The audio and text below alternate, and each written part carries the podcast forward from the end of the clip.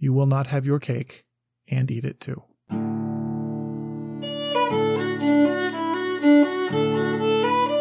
Welcome to Charlotte Mason Says. I'm John Schindel, here with my wife Crystal. Join us as we read and discuss the home education series.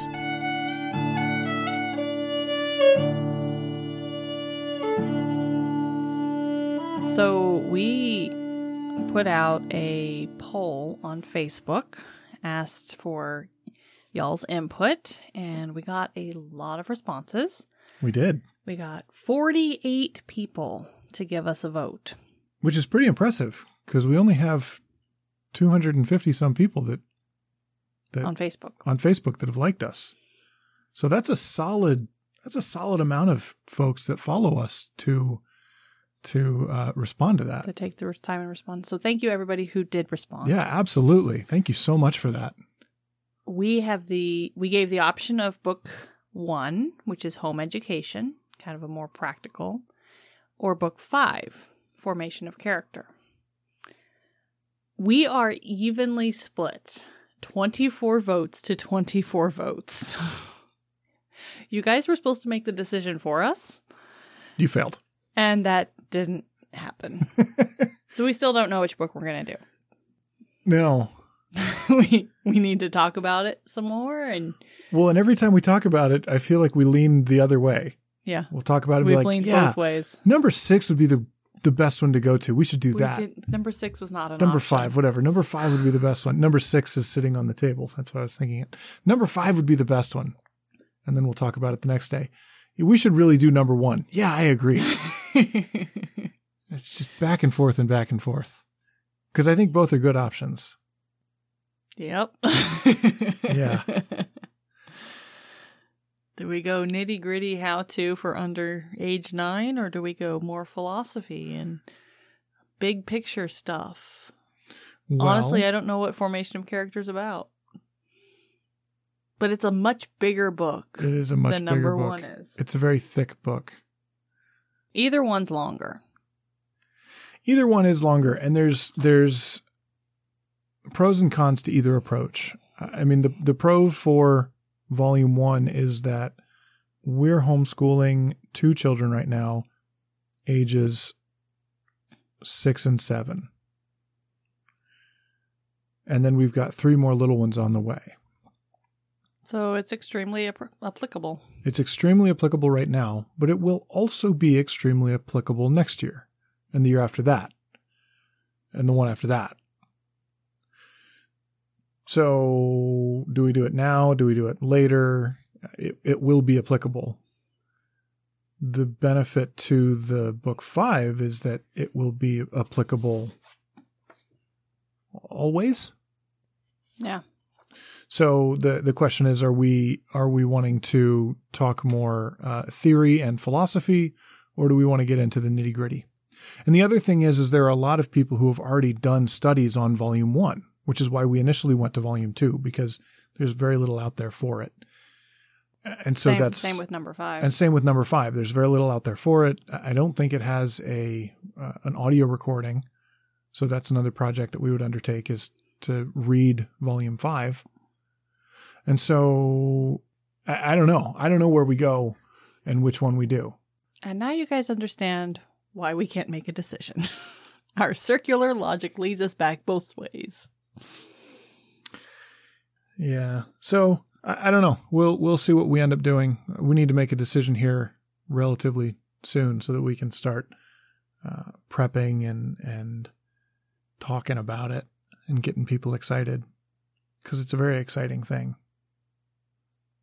I'm I'm kind of excited to to finish up the book that we've been reading and discussing because I feel like that's a huge accomplishment to read through one of these books. They're they're very thick. Well, we're at the point that I get to in in honestly any type of book like this. Um, whether it's, you know, The Last Child in the Woods or the Charlotte Mason books or The Wonder of Boys or Boys and Girls Learn Differently. I, I get to about three quarters of the way through and lose my steam. Mhm. And that's right at about where we're at right now. I just go, okay, well, I've heard what this book has to say and I'm going to be done. but we get to plow through it and finish it up. and and go the distance. Yeah. So it's kind of exciting. You'll actually read a book from front to back. I do that a lot. I know you do. Is there anything else with social media that we wanted to, that we wanted to talk about? Probably. Yeah, I think the biggest thing to say with social media is thank you anybody and everybody for uh, for liking our stuff, for commenting on our stuff, for recommending us to people. Uh, the biggest way that we've grown as a podcast is word of mouth, people Mhm. sharing our stuff. So if you think that what we're doing is worth listening to, and if you think it's valuable for other people, the best thing that you can do is share it. Tell someone else about it, be it on Instagram or Facebook. Uh, if you follow us on Twitter for some unknown reason, or Pinterest because we post to there too. Uh, you know, wherever wherever we post or wherever you post, if you're on some platform that we're not, uh, you know, share our stuff. That's the that's the best way to get our to get our our uh, our info out there. Oh, and as a podcast, which every single podcast I've listened to has said this, go to iTunes and give us a review. Five stars. give us a rating and a review because it helps our podcast. Uh, what is it? What's they say? Statistics. Um, it really helps us get higher in Apple's search results so that we can reach more people with this information. and That is true. That is true. When you search things on the Apple uh, on heard iTunes, that so many Right? It's kind of annoying. from so many podcasts. but it's it's absolutely true because the more reviews you have and the higher reviews you have, you get bumped up over other podcasts with the same material. Leave us a rating and review in iTunes. or just share us because honestly, word of mouth, in my opinion, is way more powerful than a review. And we'll edit that down to something. You you will edit it down to something because you are the brains behind the editing. Oh, I need And the editor.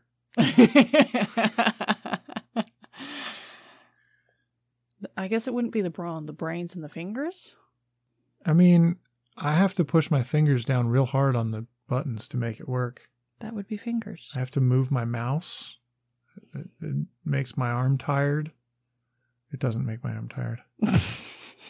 We're talking about truthfulness here. What is truth? Right. So on to the actual show. Chapter 19. What is truth? Moral discrimination required by parents. So I thought in her opening statement here, she says she has about a paragraph that seems super familiar to right now in America, but also from what I hear any number of other places. So I'm going to read this because I think it's it's of extreme value to to us as parents, to us as as homeschool teachers, but also to us as people in a nation. So she says, He who is without fear is commonly without falsehood, and a nation brought up amid the chivalries of war dares to be true. But we live in times of peace. We are no longer called on to defend the truth of our word by the strength of our hand. We speak with very little sense of responsibility because no one calls us to account. And so far as we are truth tellers, we are so out of pure truth of heart and uprightness of life. That is, we may be as a nation losing the habit of truth to which the nation's childhood was trained. And as I as I read through that and as I hear her saying that, all I can think of is President Trump saying fake news and the outrage culture that we have right now and people being willing to spew whatever things they believe, whether they be true or not, and be willing and ready and able to follow anything if it sounds good. And people don't fall on truth. They they just go with their feelings and their emotions and whatever fits the narrative. Because truth is not valued. Because, like she said, we, just like she did, we live in a peaceful society. And yes, I, I know that we have troops overseas and we have, we're, we're fighting various fights uh, across the globe, but we're not a nation at war like we have been in, in times past. Yeah. What's interesting is that this was this was put out in 1904. World War 1 was just around the corner. Yeah. And it did happen in her lifetime. Um it was 14 1914 to 1918 and she passed away in 1923, I believe. Okay. And and it has been talked or written about how her her not her philosophy but kind of her outlook on certain parts of her philosophy changed from when she first wrote mm-hmm. home education to when she wrote um, volume 6 a philosophy of education which was published posthumously. And it's interesting to see how war changed her perspective.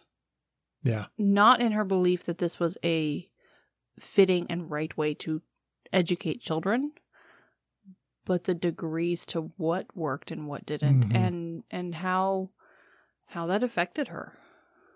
And and war changes people. Mm-hmm. war changes the society and that was war on their on their territory on their on their country mm-hmm.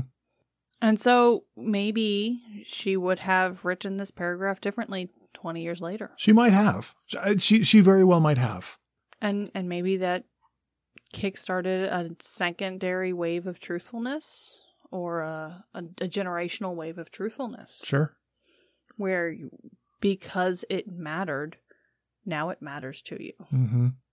And not saying that war should be the catalyst to tell the truth as a as a country as a nation but it it it forces the necessity of telling the truth yeah well, war is the catalyst of a lot of things.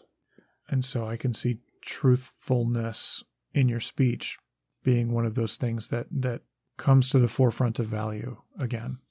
I heard a, a phrase in some article that we are currently in a uh, civil Cold War in the United States. Yeah, I've I've heard that said a couple times. I I, I heard it like within the last week or so, mm-hmm. and I was mm-hmm. like, "What?" And then as I've been thinking about it, you know, it Cold War was a standoff essentially. Mm-hmm. And it's a standoff within our country. It absolutely is. And we see little pockets of violence break out. Uh, the the Antifa and Proud Boys stuff that happened in Portland last week. Uh, let's I see. I didn't read into that. I didn't want to.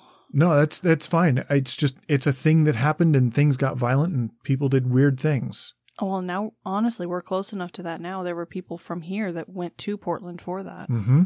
And then going back with the tensions in uh, Ferguson, mm-hmm. the tensions and and violence and atrocities that have been committed in the recent past. Mm-hmm. Yeah. Yeah. So we, uh, not to get too political, but but yeah. So I, to move to move back to what she's talking about, she's talking about truth, and so uh, that that is. I feel like that's where that's what she's looking at as the problem is that we're not a nation of truthful people. And so so she concludes the section by saying the work before us is to bring up our children to this higher manner of truth. We no longer treat this or that particular lie or bit of deceit as a local ailment for which we have to only apply the proper lotion or plaster. We treat it as symptomatic, as denoting a radical defect of character which we set ourselves to correct. She's saying lying is not good, but lying is symptomatic of something that's so much worse than lying. Yeah. And, and as parents, we need to set ourselves to the work of uncovering that character defect in our children and fixing it mm-hmm. and and helping them to grow to grow into good character to grow into that the higher truth of a high, or truth of a higher quality yeah this next paragraph kind of confused me uh, it took me a while took me a couple reads to to un to kind of, I think, understand it. It ends with, but it's the work for the trained expert rather than the busy parent or teacher. And I was like, wait, wait, wait, wait. I thought this is what we're supposed to be doing is is doing this. And it's talking about examining a child under a moral microscope, recording our observations, formulating opinions. What I got out of this is that the experts have done this. They've done the research. They've done the studies. They've they've done the surveys. We need to learn from the work of the experts. We're not to do those studies and figure out what it is. We're to learn from that. Well, I think that's what she moves on to. She says we uh, in the next paragraph she says we cannot afford to discard the wisdom of the past Mm-hmm. and begin anew. And so I think that I think that's part of what she's saying there. I think the other part of it is that she she says we're not trying to solve the greater problem of all children who lie. We're not trying to come up with the cure for lying for everyone. We as parents need to focus in on our children Okay. and let someone else deal with everyone lies and how do we fix everyone. That makes sense. So I, th- I think you can take it bo- take it either way, and, and I don't think you'd be wrong either way. Or we could take it both ways. No, only one or the other, not both. You can't have it both ways. You will not have your cake and eat it too. Want to bet? It's not sufficient to bring unaided common sense and good intentions to this most delicate art of child study. Yeah, I totally bet. I'm not betting. So yeah, she says, you know, you know, people have people have looked at being truthful in the past, and we're not trying to reinvent the wheel. oh, I was going to define truth before we started everything. Actually, that that probably makes a lot of sense because the question at the start is, what is truth? So, Let's back up. what is truth? Truth, very helpfully, is the quality or state of being true. Uh, you're not supposed to define something by using the same word. True is in accordance with fact or reality, accurate or exact, loyal or faithful. Okay, so we're not so so there are three definitions there, right? Yes. So the first the first definition was In accordance with fact or reality, the second one is A- accurate or exact, and then the third is the quality of loyal or faithful. loyal or faithful. So we're not talking about the third quali- the third definition. We're talking more about the first two definitions there. in accordance with fact or reality. Side note there. So then she says, you know, we need to use the studies and wisdom from people. But at the same time, the child is a human being. Immature, but yet perhaps a human being at his best. Who amongst us has such gifts of seeing, knowing, comprehending, imagining, such ca- capacities for loving, giving, believing, as the little child in the midst?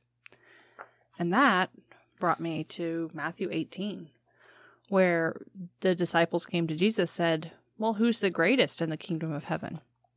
And he called a child to him and put him in the midst of them and oh said, yeah. Truly, I say to you, unless you turn and become like children, you will never enter the kingdom of heaven. Whoever humbles himself like this child is the greatest in the kingdom of heaven.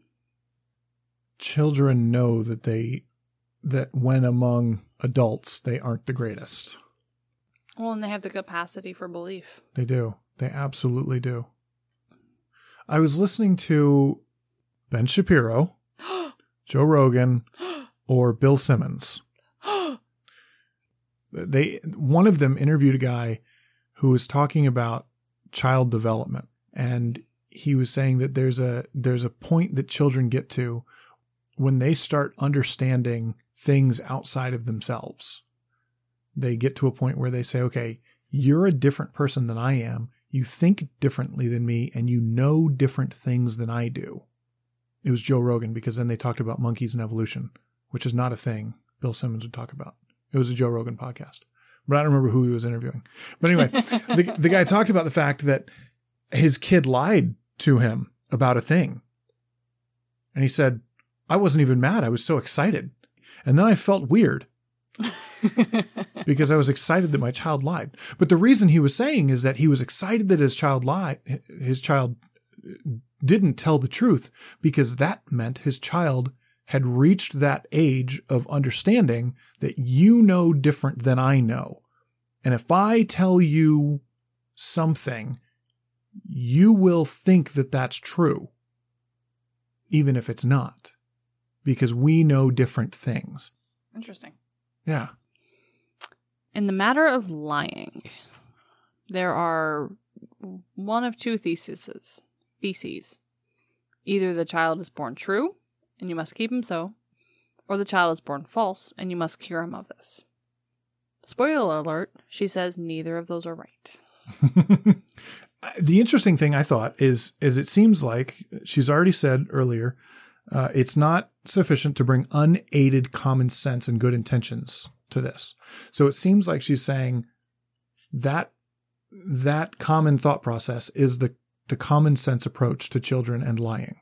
Mhm. But philosophy tells us different. Philosophy and wisdom of the ages. Right.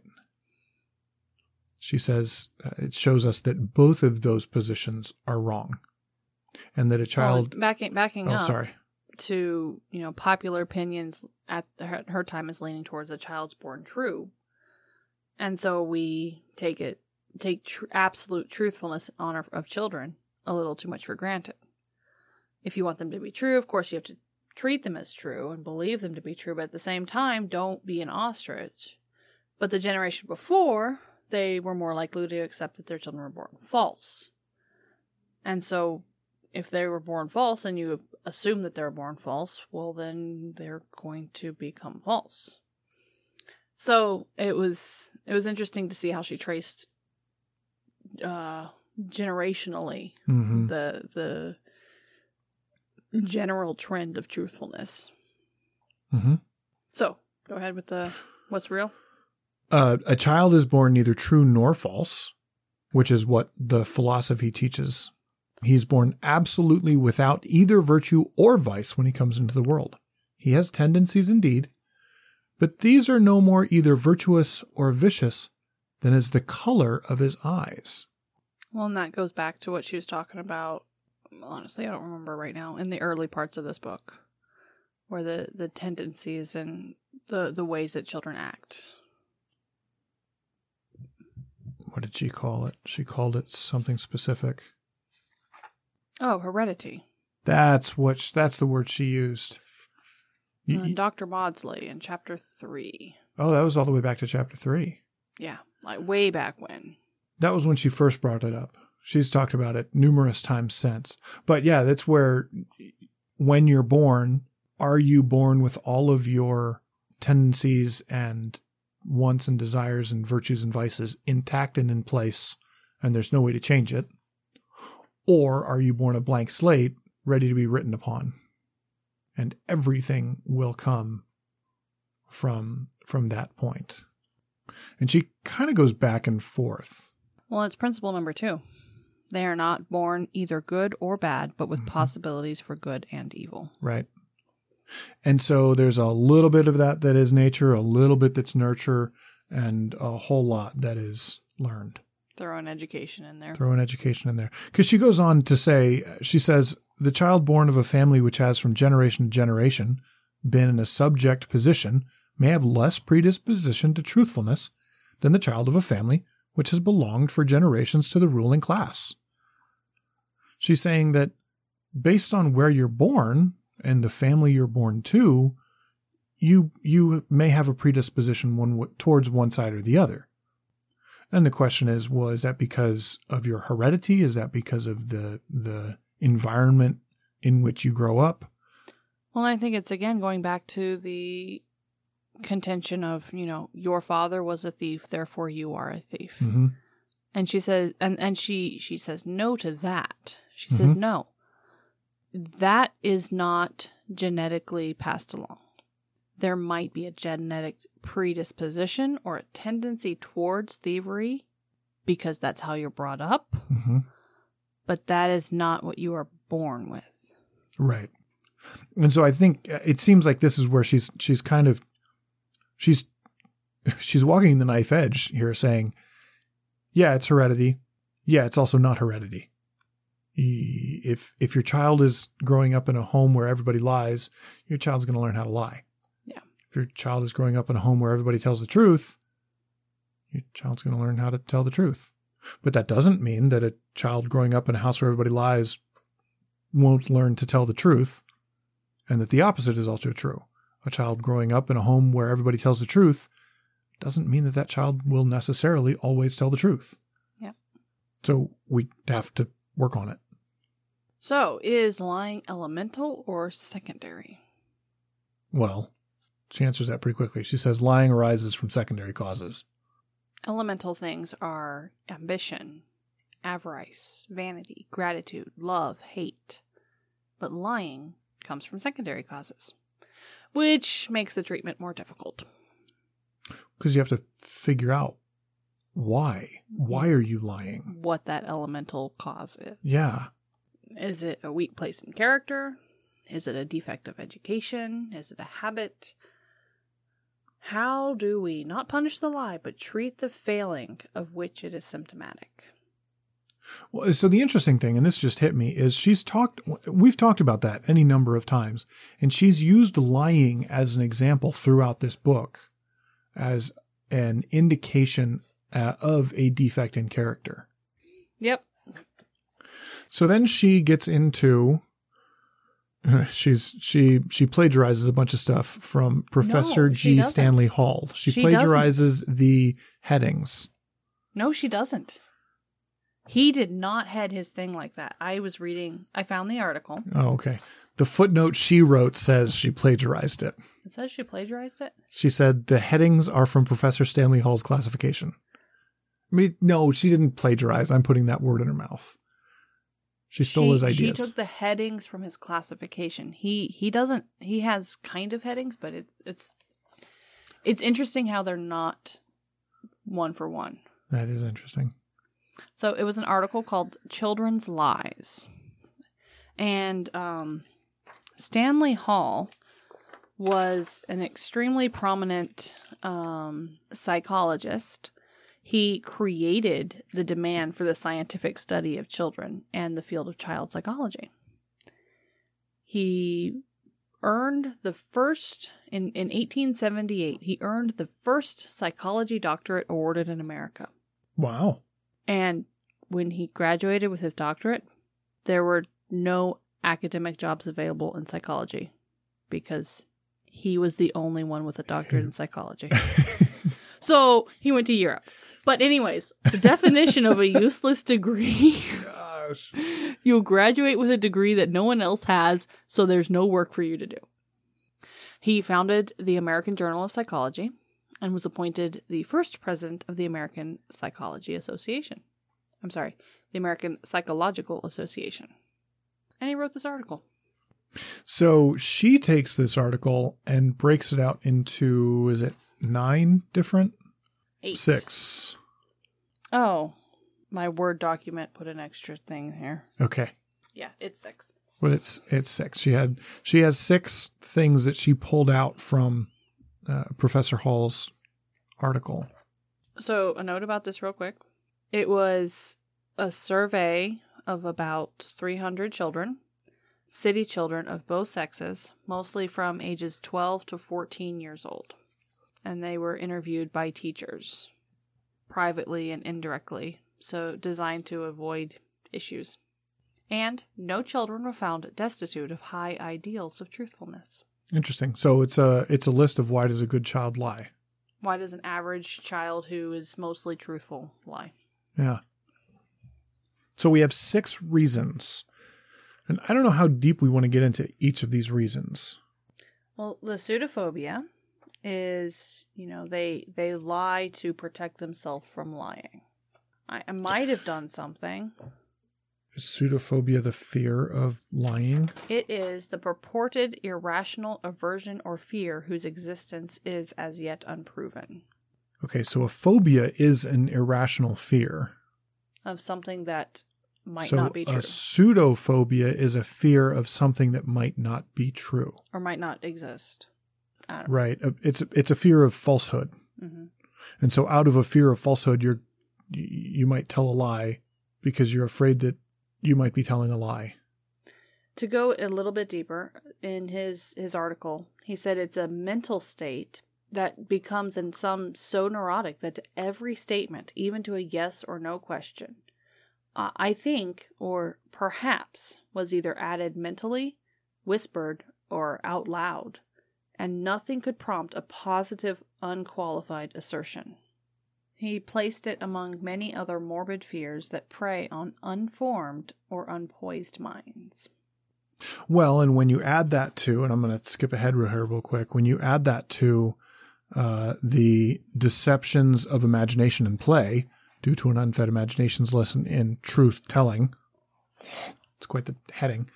but when you when you add that to where she gets to a little bit later, where she says the child's active imagination thought up a scenario, and the child believes it to be true because the child has such a vivid active imagination. So when you add that, or when you when you put the vivid active imagination together with pseudophobia, then the child can come up with all kinds of scenarios where the child might not actually believe that they're lying.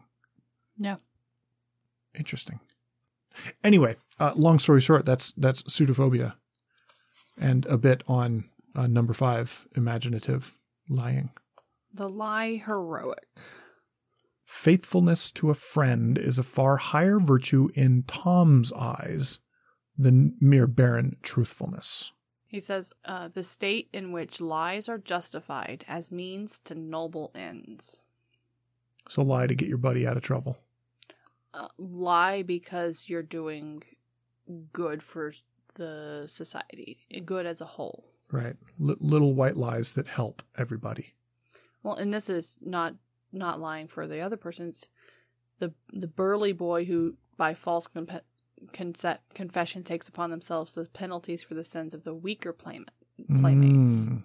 Because he can take the punishment because he's big and burly. or girls who know that they're the teacher's favorite so they claim to be the authors of the misdeeds instead of the ones who are in in dis- disfavor for the with the teacher Right. So that the so the teacher won't punish the favorite one. Yeah. The favorite one will take on the responsibility. Mm-hmm. The the nobleness, the, the quality of heroism is almost epic magnificence. The sin bearer's gracious lie seemed to pass out of sight, which it's still a lie, even if it's for uh, noble ends. Yeah. So that's the heroic lie. And then the next one is truth for friends, lies for enemies. It is quite natural for a child to believe that truth is relative and not absolute, and that whether a lie is a lie or not depends on whom you are speaking to. One of the things he mentions in his article is no cases were more frequent than where, in answer to a friend's question, if something or act that they did not particularly admire was not very nice or pretty, they found them saying it was it was hard to say no and compromised on kind of nice or pretty enough when a strange pupil asked if they would have no trouble with their conscience. The girls were more addicted to this class of lies than the boys. Interesting. All children felt it find it harder to cheat in their lessons with a teacher that they like. So the next one is lies inspired by selfishness.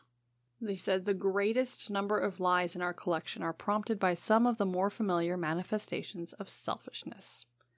He has the example of in a game where you know you, you move a ball a little bit in croquet or miscount of tallies.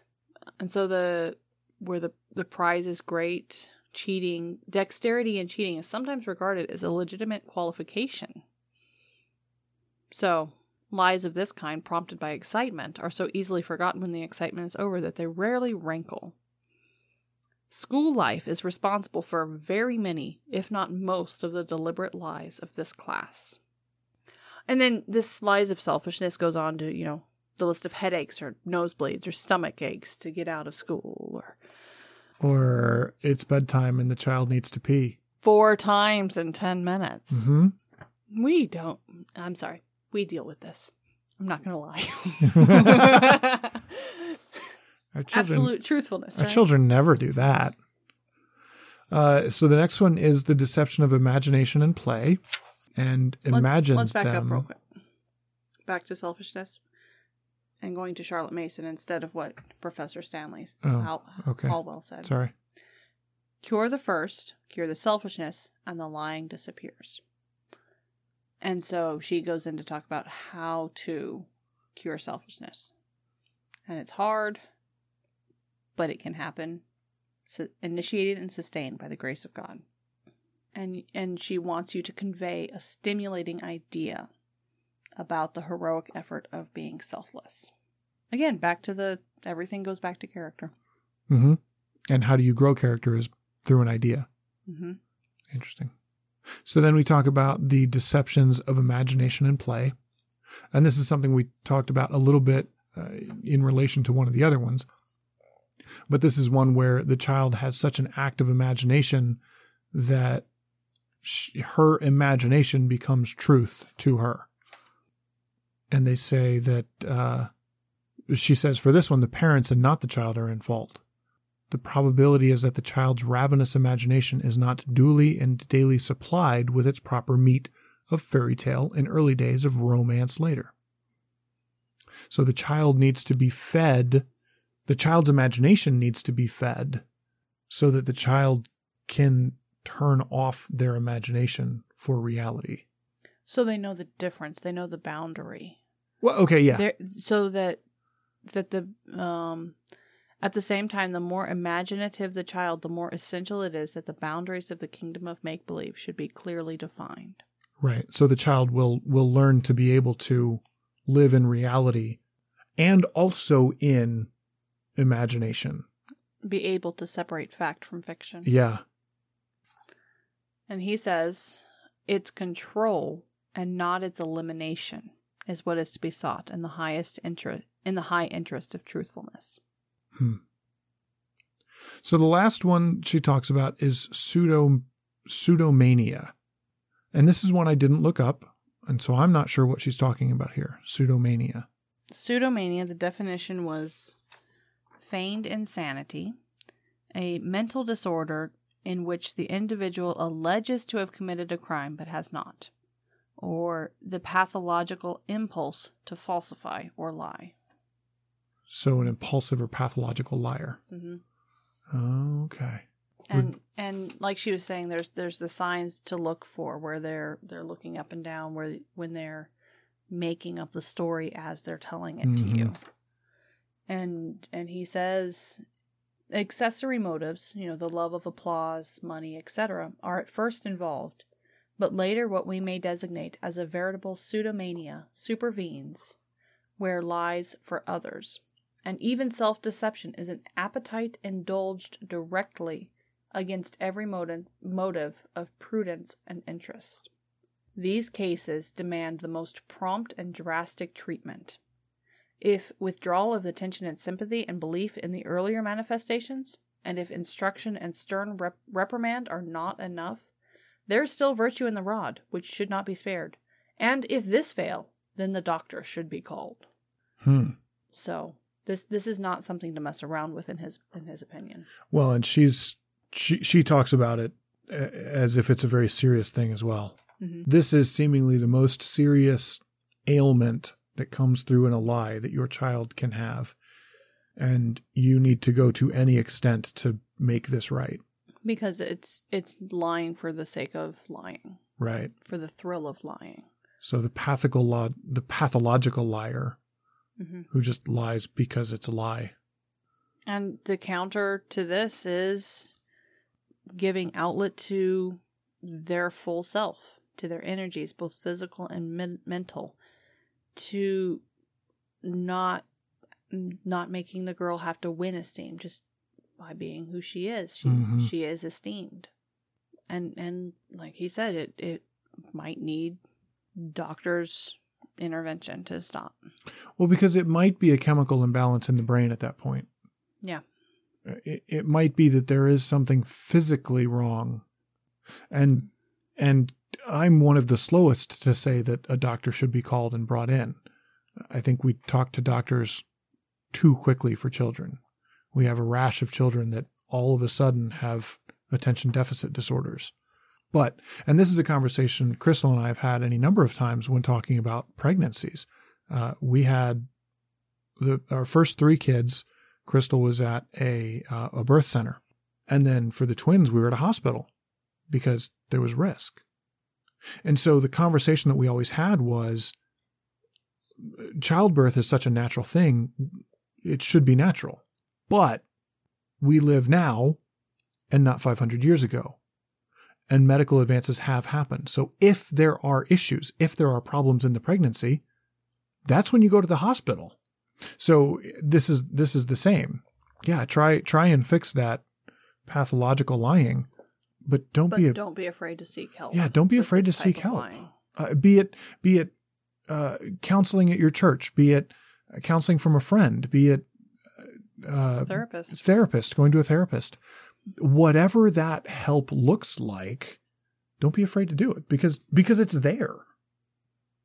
So Yeah. she goes on to these this couple of other classes of lies, which her definition here, lies of malice, she has in parentheses false witness. And in the Ten Commandments, one of them is you shall not lie. And the King James, I believe it says you shall not bear false witness. Mhm. Thou shalt not bear false witness against thy neighbor. So in this classification, all these other lies are not in that. This is a lie of malice. Bearing false witness is a lie of malice. Well, because we're talking about a courtroom setting. So, do the Ten Commandments not apply to the imaginative lying? The oh, what were the others? The lie heroic, the lies for friends, or is that quibbling over words? I would say that's a lot of quibbling over words, but and and really this is where I'd want to read the Hebrew and talk to an actual biblical scholar. I didn't look into it at all. It's just I don't know. It's a thought that came to you just now. yeah.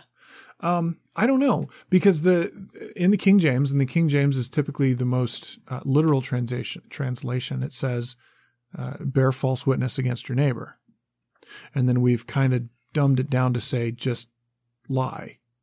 Well, bearing false witness, there's the courtroom sense of that statement where to bear false witness is to have the lawyer ask you a question did you see him do it? And you say, yeah, I totally saw him do it, even though you didn't see him do it. That's, that's the courtroom definition of it.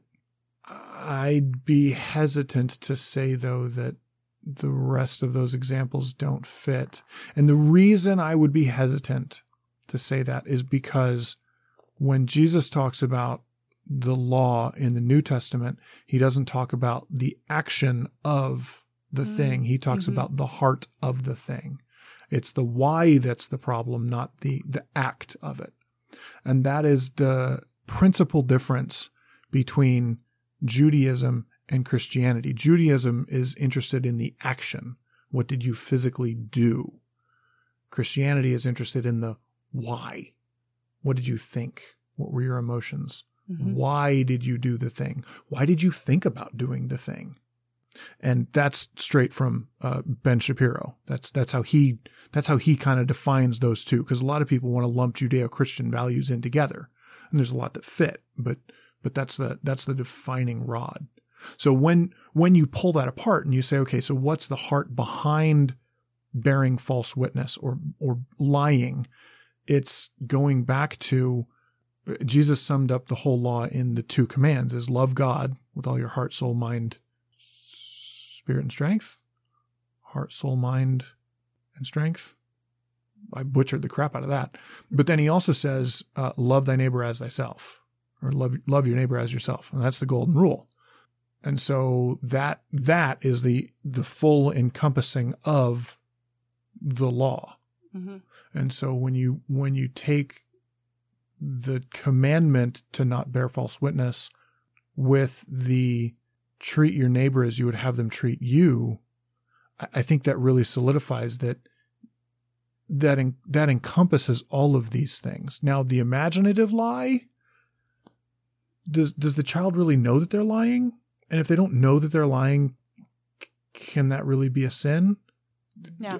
that that gets into a whole nother ballgame that I don't want to really get into. I, I like that expansion clarification where regardless of what the specific was, if it was specific in the Hebrew false witness, bearing false witness, and only that specific type of lie, where where it's expounded and expanded to include everything in the heart by Jesus. You know, if you are angry at your brother, you've committed murder. Or if you, was it, look lustfully, you've cr- committed adultery. Where he, he used those two examples, where it, it could be, you know, if you have lied uh, about where the shovel is, you have bared false, borne false witness, or or something like that Mm-hmm. where that's that's just one of the things and not specifically expanded in scripture. Right. So, thank you. Yeah. I hadn't thought about that. That's that's interesting. So she goes on. She says uh, that children must be trained in truthfulness, and she says it is well, however, to commend this subject to the attention of parents. For though one child may have more aptitude than another, neither truthfulness nor the multiplication table come by nature. The child who appears to be perfectly truthful is so because he has been carefully trained to truthfulness, however indirectly and unconsciously. It is more important to cultivate the habit of truth than to deal with the accident of lying. Which I thought that last statement was, was fascinating. It's more important to cultivate the habit of truth than the accident of lying. So, so again, going back to the imaginative child, because like I said, I, I'm kind of, I, I don't know what to do with that one. Mm-hmm. I don't know if that's really sin or not because the child doesn't realize they're doing it. So that's an accident. Well, and I know she talks in in home education about the exaggeration. Um, you know, the child that comes back and says, "The horse was as big as a barn," and the mom goes, "Was it really?" hmm Exact. You be exact with what you're saying. The horse was as big as a barn that was five feet tall and weighed 400 pounds. It was a very small barn. so Yeah. So the accident of lying. I, I thought that was a, that was a fascinating phrase that she had. it it goes to uh, back to like a garden analogy. You know, if you have cultivated a good yard, your grass is super healthy, then there's no room for the weeds of lying to grow. And if they do, they're noticeable. They're easy to spot and pick out Right. and take care of. Whereas if you have a nasty, weedy yard, good luck. Because, like we've mentioned before, it's not enough to remove a bad habit. You must replace it with a good habit. Right. So a yard that's full of weeds and no grass, if you just weed it, well, now you're left with dirt. What's going to grow? Weeds. Yeah. Talk to your brothers about that one. Oh, yeah, their backyard. This is why I lived in an apartment when I lived on my own. So, there you go. What is truth?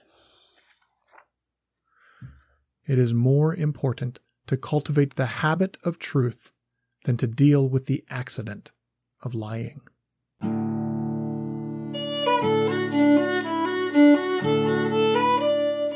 Thank you for listening. Join the conversation with us on Instagram, Facebook, or Twitter.